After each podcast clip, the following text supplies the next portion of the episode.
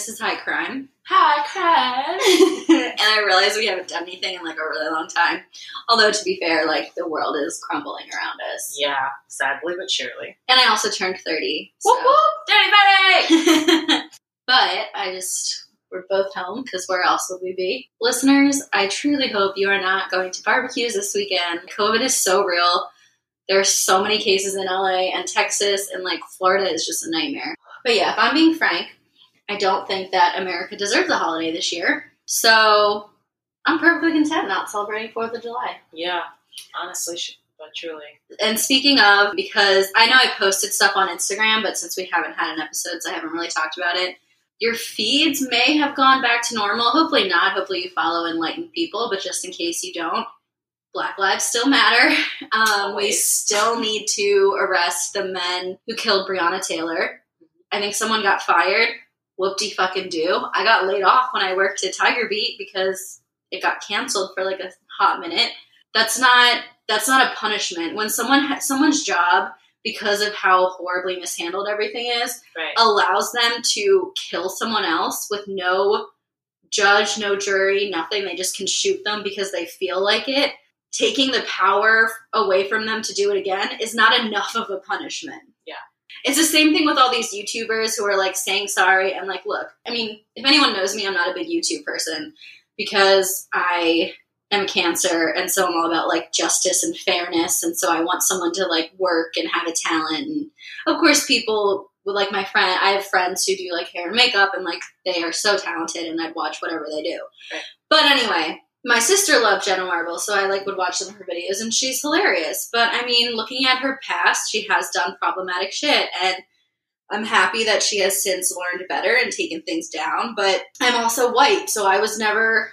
like, affected by her content the way that other people would be. And it's not white people. It's not your place. If someone did blackface, it's not your place to say you forgive them because you aren't the people who were hurt by it. And I saw a great tweet, and it was like, the apology is not the consequence.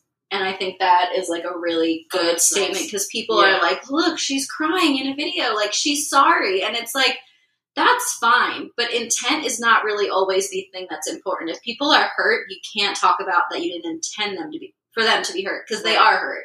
So unless you have a time machine, like, that's irrelevant.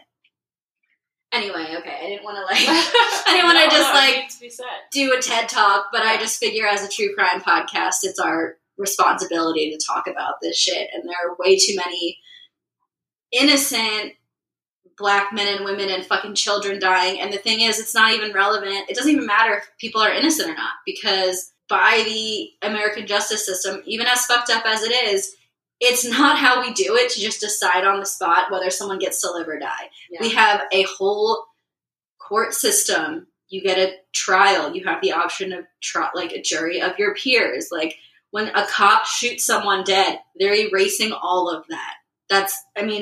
We're talking about 4th of July. That's un-American.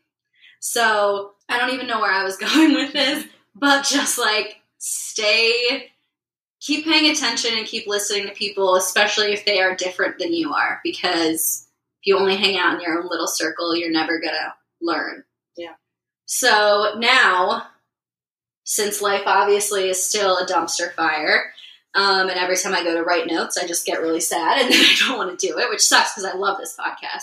So a bit ago, here, you're going to have to relight that. A bit ago, I saw a listing for these True Crime 2 collector's cards packs. And this is, if you're a fan of the podcast My Favorite Murder, Karen and Georgia got these. They were a gift from Steven. And so I saw this listing I think it was on Etsy, and it was like $8 or something ridiculous. I was like, I need to have this. So I thought it could be fun to open these on video if you are so inclined to watch. And I will make this an episode, and we'll kind of read some descriptions on the cards. And then if you guys hear something you like message us, comment, whatever, and we'll cover that as a full story, because I do want to get back into doing this regularly because it does make me happy, even though I feel like, especially with, like, if you know astrology at all, there were, like, 6 planets retrograde So it's like, there's a lot of things going on emotionally. It's been a crazy week. It's been a crazy couple of months. Yeah. Like, yeah. It's like Earth is going, ah! Like, it's been insane, so. It's been really insane. Yeah. So, yes. Okay. So you get a pack, and then we have an extra one. So we're just gonna, we're just gonna open this up. Very cute packaging. Right? And it's from, like, the...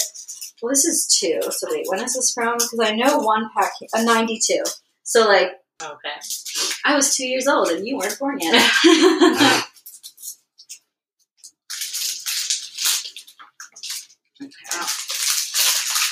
I love retro shit. Like I really do. These are great because people like freaked out because they were like, you know, this is why are you glorifying them? Baseball cards of killers is disgusting.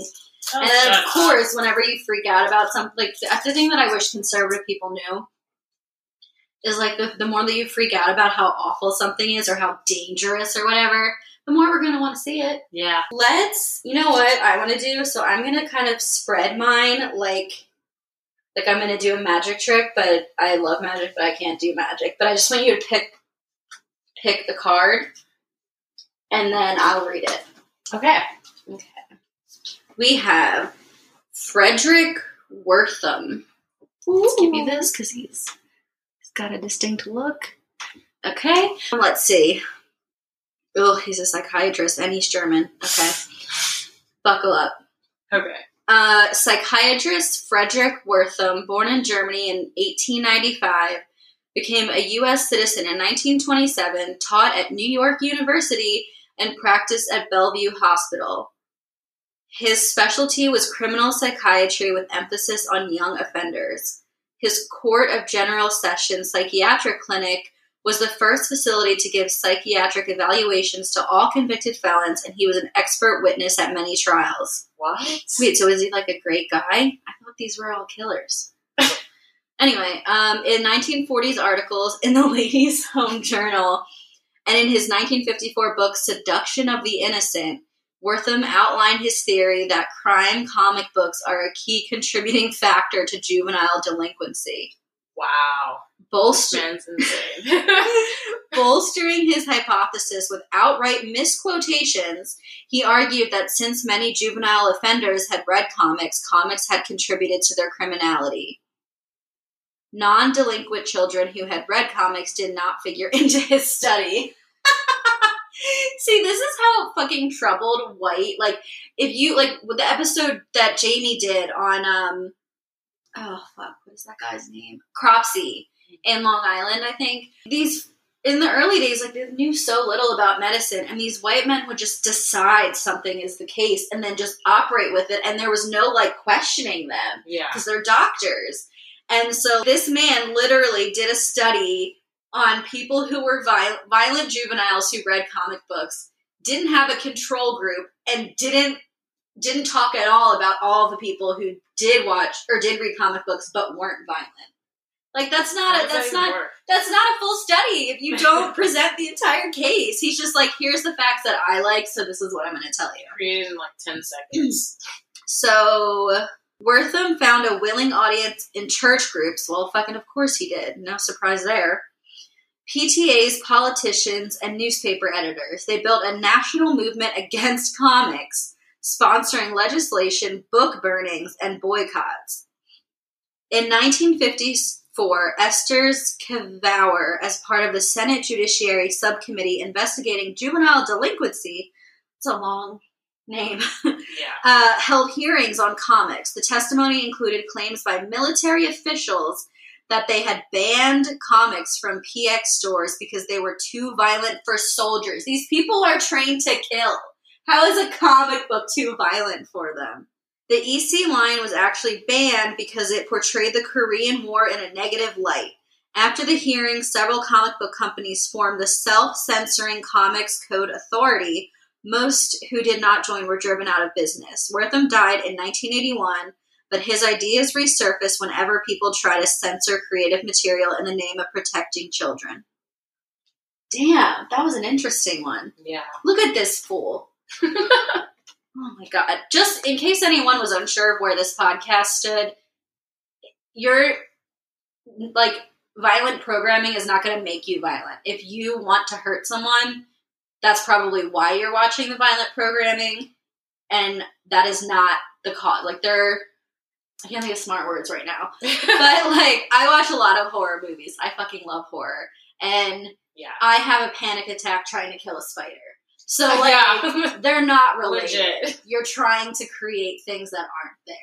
Right. It's like the movie, like, The Number 23 with Jim Carrey. Like, I liked that movie. But also, if you want to prove a point, you can manipulate numbers to make anything do. Like, if you want to just be like, oh, my God, we're going to die because everything I see adds up to 16. Yeah. And then I could do, you know, the mental gymnastics necessary to make everything add up to 13. Like, you can make that happen. Like, statistics are so hard because they're so easy to fake.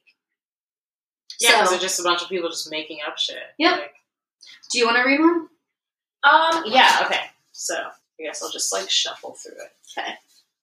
I was going to, like, turn them over, but then, like, you can see their names. Yeah, you can still see. She's taking this real serious. I am. It's serious. Serious shit.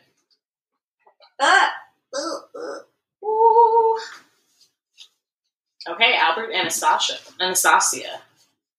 I don't know that one. He looks interesting. Let's see. This is him, y'all. The culprit. Let me see. Oh, God, okay. Born in Italy in 1903, Albert Anastasia arrived in America with his brother Tony in 1920. Tony became a power in the Brooklyn Longshoremen's Union, and the bloodthirsty Albert became his enforcer. Anastasia enjoyed killing people and often kept pictures of bloody corpses in his wallet. Ew! That is so gross. So is he like a mob killer? He must be, and also, like... an enforcer, I feel like that's, like, a mob thing. I would want to smell his wallet, though, like, just because, like, the dead corpse, like, it's, like, rotting... What? I feel like it's, like, rotting body parts. Well, but how do you smell it if it's a picture? Oh, it's pictures of it. Oh, well, dude, I so, like, read past that, and I thought he, like, kept bones, and I'm like, how big is... corpse in his... Dude, wallet. I was like, how big is his wallet, though? Like, he's a lobster. He could, like, have a huge wallet. I don't know. Maybe. I guess that's fair. Okay, I read that. Kept pictures, guys, not actual corpse. Where most people would have pictures of their children, in the 1920s, a union murder got him 18 months in Sing Sing prison. Mm. That's an interesting name for a prison. The only time he ever served for the dozens of murders he committed. Wow. Wait, how much time? It was the only time. It just says the only time he's ever served to, like, the dozens of murders he committed. Yeah. So not just, like, one dozen, but, like, dozens.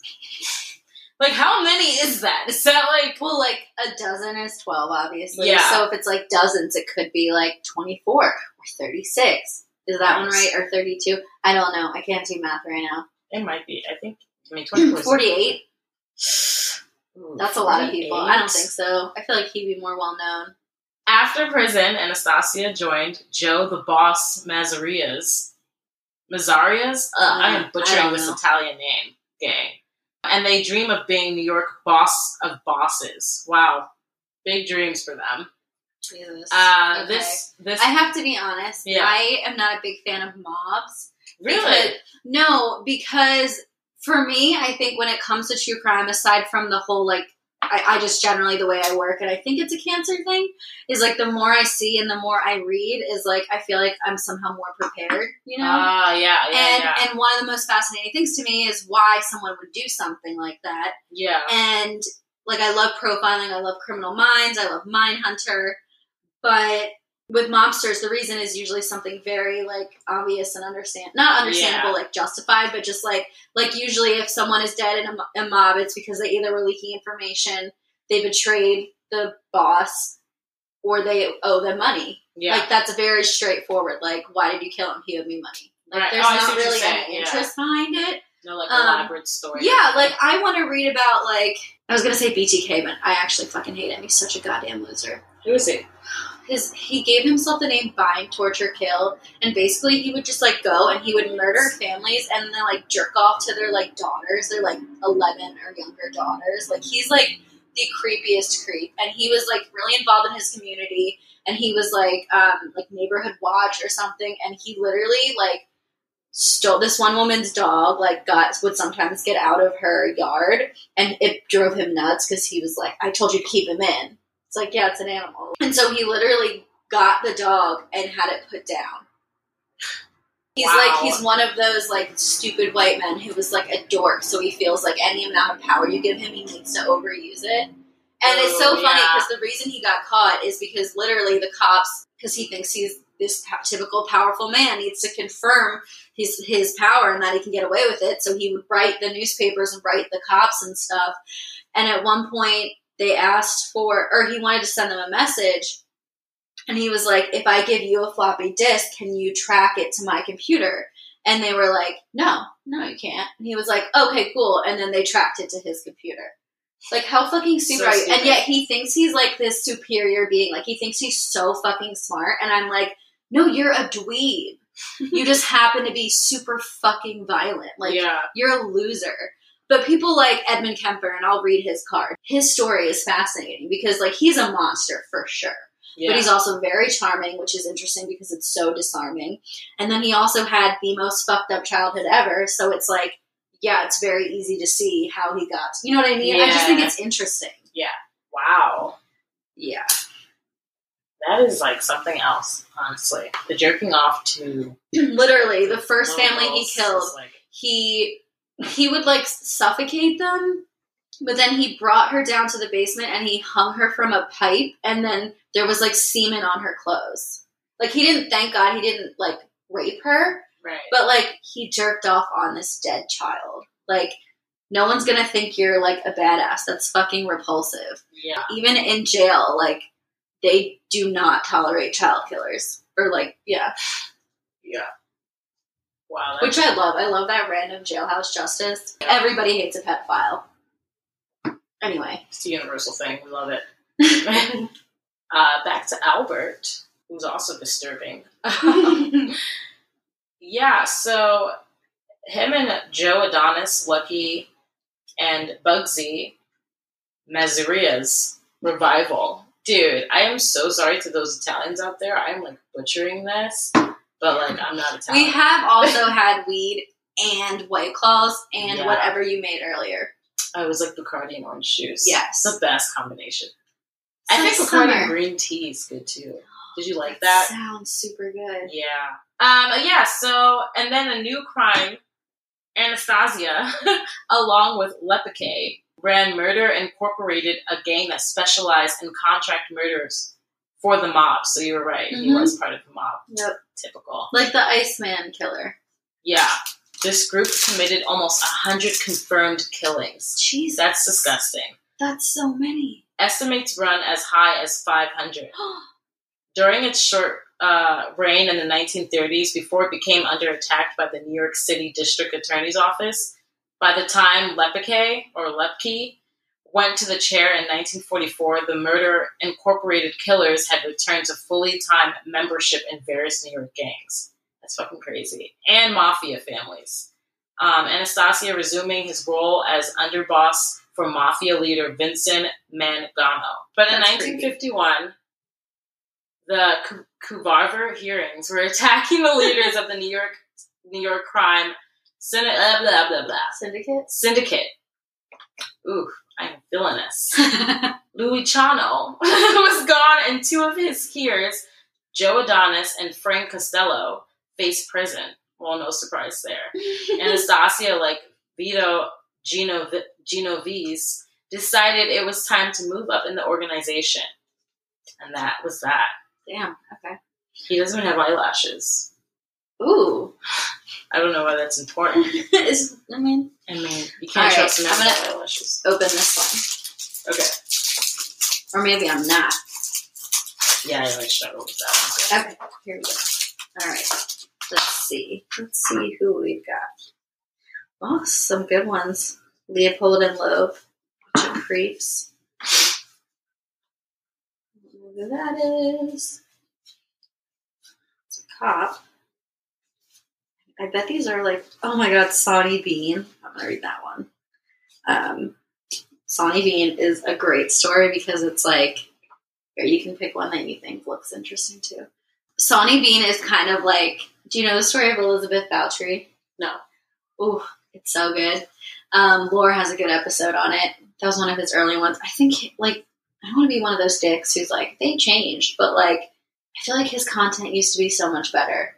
Because like when he first started the podcast, that was his focus. But now he has like multiple podcasts. He has a whole network and he has the show and he has his books and it's like whatever. Yeah. Anyway, she was this woman. Damn, I forget what country she was from, like Austria or something like that. But actually, I don't think Austria. Maybe like Turkey. Anyway, she was a like, because of, I don't know how people died so easily back then. She became like a very important person in a royal family, and then she married another important person, and she owned like all this land, and she was this big like queen, and it was like an honor if she chose like one of the peasant girls to be one of her ladies in waiting. Mm-hmm. But she apparently also had a huge bloodlust, and it is said to have like tortured these poor. She also was like very afraid of aging, and so she believed that rubbing the blood of virgins on herself would like keep her young. They also do this. They have Kathy Bates do that in the Coven season of American Horror Story. Yeah, I love that season. It's so good. Yeah, but so some people say that she killed like 800 people, like some heinous amount, just tortured them in horrible ways. Other people say that that was the government trying to remove a powerful woman from power, and that she actually didn't kill anyone, and like there's rumors that she bathed in blood, and it's like that's logistically not possible. Yeah. So it's like, and this is kind of Sawney Bean, where it's like there's like a 99% chance this is just propaganda to make the Scottish people look bad, but it's also a crazy legend. So if you like My Favorite Murder, Karen covered this on one episode, but here we go, because I don't think you've heard of it, have you? No. Okay. So I haven't heard of most of these murders, to be honest with you. Sawney Bean. Legend places the birth of Sawney Bean in Scotland during the 17th century reign of King James I. The son of peasants, Bean eloped with a local girl, and the two took up residence in a cave by the sea, accessible only at low tides, but near a well-traveled road between Edinburgh and Glasgow. The couple lived off the land and sea and robbery murders. They had 8 sons and 6 daughters, and their offspring incestuously produced 34 grandchildren. For 25 years, neither they nor their family set foot in town. In addition to killing those they robbed, the Bean family practiced cannibalism. Gross. It just keeps getting worse and worse. That's disgusting. As the children grew older, the Beans mounted attacks on increasingly larger parties of travelers. It has been estimated they killed between 100 and 1,000 people over the decades. When mutilated body parts washed up on beaches, suspicion fell on local innkeepers who had provided lodging for missing parties, and several were hung in error. The Beans were caught when they attacked a couple on the road, killed and gutted the woman, and fought with the man until they were driven off by 30 men returning from a fair. Timing is everything, my friends. Yeah. Witness reports reached the king, who led a troop that found the cave and captured the killers. The Beans were marched to Edinburgh and executed by dismemberment. Jesus fucking Christ. Okay, and then this is the other part of it. The legend of Sawney Bean may just be a legend. It first appeared in 1724 in Captain Charles Johnson's A General and True History of the Lives and Actions of the Most Famous Highwaymen, Murderers, Street Robbers, etc. It's a fucking long-ass name. Yeah. Jesus, people. Which derived its material from the cheap pamphlets of the day. There are no legal records of the case, and Johnson himself may have been a pen name for Daniel Defoe. So it could all just be total bullshit. But it's like a fucking crazy story. Yeah. Oof. What'd you pick? Okay. I'm going to have you read this one. Okay. I chose him. George Hennard? Yeah, I was reading the back of it, just a little bit of it. It seemed interesting. It was between him and Bill. So this is George. Great-looking man. I know. That's why I was like, let's find out what he did. He was born in 1956, the son of wealthy Texas parents who divorced while he was young. no offense, but the fact that he's wealthy in Texas, I'm already like, this is going to be bad. Though much of his life is still shrouded in mystery, Hennard showed signs of emotional and mental instability throughout his childhood and adolescence. His parents helped to support him and protect him from the world, though he had less contact with his businessman father than with his mother. He couldn't relate well to women. Many of these men cannot. Damn it, I made that little sassy comment and lost my place. He was hermetic, and he had no friends. A neighbor had reported him to police for harassing her daughters with threatening phone calls. Jesus. And letters that denounced them as treacherous vipers.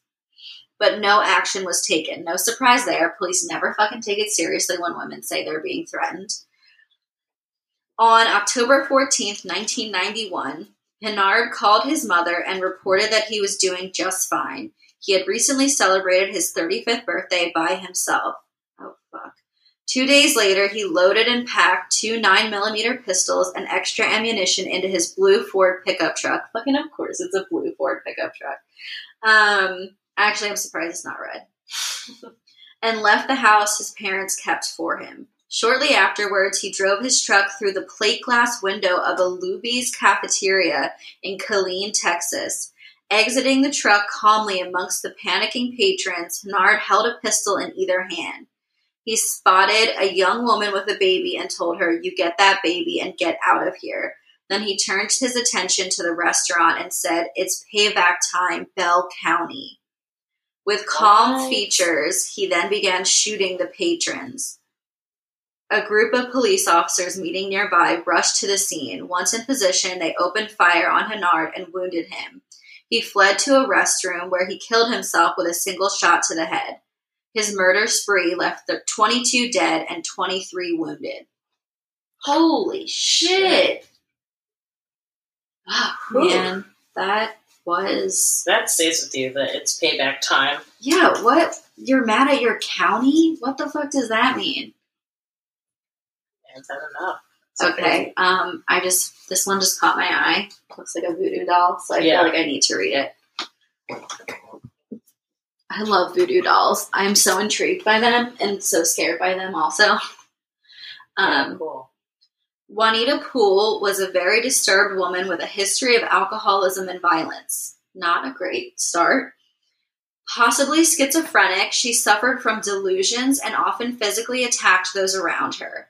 In December 1982, Poole was living with a man in Montgomery, Alabama. After deciding to move, she enlisted the aid of a female friend to help her. During the move, Poole and her ex-boyfriend got into an argument over a small space heater. Poole drew a pistol and shot the man in the throat, killing him instantly. Her friend promised not to report the crime to police, and the pair left. The next evening, Poole asked the same female friend to accompany her to the home of her slain ex-boyfriend's female cousin. What are you doing? Once there, Poole accused the cousin of placing a voodoo curse upon her and of injecting her with dog's blood. She claimed that the result of the voodoo curse was that she was now pregnant with a litter of puppies. Naturally, the accused woman, a hard-working single mother who had led an uneventful life, denied the absurd charges, at which point Poole grew angry, pulled her pistol out, and shot the woman dead. Then she and her friend left, leaving the victim's children unharmed. Investigators were stymied by the two seemingly unconnected crimes, both against people who are well-liked, quiet, and virtually without enemies. However, the friend who had witnessed both murders could not remain silent and called the police. I mean, it's about time. Yeah. Like, how many people are you going to watch get murdered? Could not remain silent. Like, yeah, she could for long enough for two people to die. In exchange for protection and anonymity, she testified against Poole, who was arrested. She was tried for the two murders and received a 20-year sentence. The last line of this is, she did not give birth to puppies. All right, we have a scary movie to watch, so I'm just going to read one last card. Okay, so I'm personally kind of obsessed with this killer, Edmund Kemper. I think he's also good looking. It's the glasses, man. Mustache. I think the reason I'm so intrigued by Edmund, though, is because of how Cameron Britton, like, brilliantly plays him on the show Mindhunter. If you've seen it, it's on Netflix. He's in the second season a little bit, I think, but the first season is really, like, he's in it a lot. Mm-hmm. And he just, like, I mean, I know he was nominated for, I think, an Emmy, maybe a Golden Globe, but, like, he is so good at this role. It is ridiculous. Like, I've watched videos of the actual Edmund Kemper, and he fucking nails it. Ooh. Because the thing about him is he's creepy. He's a huge guy. He's like 6'9". Are you serious? Yes. Whoa. And he is massive, and he could be so physically intimidating. But he also is so charming that you forget that you're talking to a killer. Like, this guy narrates audiobooks. Like, okay. I'm like, ooh. Oh my god. He's hot. Well, he's a murderer, though. I'm going to read this and you're not going to be so hot because he did some pretty fucked up shit. Edmund Emil Kemper was born in 1948 in California to an alcoholic, domineering mother and an absent father. Mm. The middle child and only male, Kemper felt unwanted and misunderstood. He was constantly berated by his several times married mother and felt unable to please her. A lot of white male serial killers have serious issues with their mother. Mm-hmm. And then you'll notice a lot of the people who have issues with their mother, whether they're absent, whether they don't think they were good enough, or, whether they date and so they think she's a slut. A lot of their hatred for women stems from their mother. Yeah. It's definitely a common theme. During periods of increased stress, his mother sent Kemper to live with his grandparents. His grandmother was much like his mother, and he argued explosively with her. In 1965, Kemper, then 17, was again living at his grandparents while his mother married her fourth husband. Kemper shot and killed both grandparents with a rifle. He was arrested, committed to a Tuscatero State Mental Hospital, and spent 4 years there trying to come to grips with his anger toward his mother. In 1969, he was released into his mother's custody. Why? Like, he obviously hates her. Why would you release him into her custody? Despite the strong objections of so even his parole board was like, do not release him to his mother. But they don't give a fuck, and they don't believe in mental health, and so they'll just do it anyway. In April 1972, while living at his own apartment but maintaining a second residence at his mother's, he picked up a hitchhiking co-ed, killed her, and took her body to his detached room at his mother's house. There he dismembered her. Over the next 12 months, Kemper picked up and killed 5 young women, all of whom he dismembered, committed necrophilia upon, and photographed. He decapitated the corpses and kept the heads after disposing of their bodies. On Easter 1973, Kemper strangled his mother, decapitated her, and physically and verbally abused her corpse. Later that day, he killed her best friend in the same manner. Within 3 days, he turned himself into police. He was convicted of murder in 1973 and is serving life in prison without chance of parole. Wow. Yeah, it's a fucking insane story. Yeah. And another thing is all he wanted was to be a cop, mm-hmm. but they wouldn't let him because they said he was too big. And so he would go to this cop bar and hang out with all these cops, and they loved him. They called him Big Ed. Okay. So, like, he literally would be committing these murders, and then he'd go hang out with the cops who were investigating them and, like, chit-chat with them about the murders that he committed. That is so creepy. At one point, he went to a check-in with his therapist, and he had the beheaded head of a woman in the trunk of his car when he met with. But he's super fucking smart. So he learned what the therapist wanted to hear so that they could say that he was okay to go back out into public. And so he just would do that. Like, he would outsmart all of his doctors. And that's why he eventually turns himself in. Yeah. Because he's just like, and he'll say, like, every time he has a parole hearing, he says, like, I don't want to go. Because he literally says, like, I am too dangerous. I should not be in the real world. Yes, he is fucking... See, that's the kind of thing, like, I would love to just, like... Like, I'm not a scientist, so I wouldn't even know what it meant, but I would love to just, like, look at his brain. Yeah. Like, what the fuck happened? But, yeah, so you know, we've got Edmund Kemper, Jack the Stripper. Oh, who was that? He looks so creepy. This one? Yes. Yeah, Richard Tingler Jr. It's a creepy name. Watch out for the juniors. Right? Abe Kid Twist Relis. That's probably another mobster. A lot of these guys look like mobsters. Seaman Wright. I don't know if that is. Nathaniel White. Fredric, I read that one. So yeah, I figured it could be fun to kind of just like show some of these cards. And if you heard anything that you thought was really interesting and you would like to do a full story on, just like comment or message or whatever. Yeah, I thought that could maybe be fun. And there's something else I wanted to say, but I don't know. So basically, I just want to say, keep, you know what? Any money you are going to spend on like fireworks or like beer for a barbecue or like, I don't know what people spend money on for 4th of July. I know it sucks that we have to stay inside, but also let's try not to kill each other. Yeah. And, I say take the money you were going to spend on a party and donate it to Color of Change or Black Lives Matter. Although I think there was some issue with like where the money was because it wasn't going to the actual Black Lives Matter organization. So do Color of Change or ACLU or there's like so many and we try to post them whenever we see them. Keep posting about Breonna Taylor because it's not a meme. It's not a joke. We want those people arrested and held accountable for their actions. Yeah.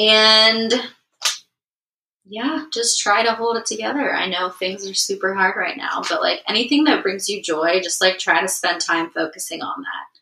That's why I was trying to get this podcast out. And that's why I watch shows like Bob's Burgers because they make me happy or like baking. I love baking and I love doing crafts. My sister got me a sewing machine for my birthday. I'm so fucking excited. I was talking to my seamstress friend today. I was like showing her the pattern because I wasn't sure how to know how much fabric to buy. Yeah. Because I found this really cool skull fabric at Joann's. Ooh. So I might buy that and make that my new project. Because my sister also got me a pattern for a vintage dress with pockets. Oh, nice. So what I want to do is I want to make the dress and a mask to match it. And then I want to make somebody take pictures of me and be like, my fucking quarantine dress. Yeah. Quarantine outfit. Let's do it. Yeah. I don't know how long it's going to take me to make a dress. We'll get to it. But yeah, so just thank you for listening. You know the drill. We're on social. We have Facebook, Twitter, Instagram. Most active on Instagram, I would say. But it's all High Crime Pod. If you are bored this weekend, this holiday weekend, it would be super awesome if you took like 30 seconds to leave us a 5-star review because it really does make a difference. And if you are, for some reason, disobeying stay-at-home orders and going out, the least you can do is grab your friends' phones and also give us 5-star reviews. We shouldn't be out anyway. That's the least you can do because we know you're not wearing your mask. So, yeah, have a great holiday weekend and know that we are going to be coming back and Sloan will be back too. I just did this super last minute and we're not in the same time zone. But, yeah, we're trying, guys. It's tough out there, but we would like to get back to a normal schedule at some point. But until then, later buds. High crime. Woo!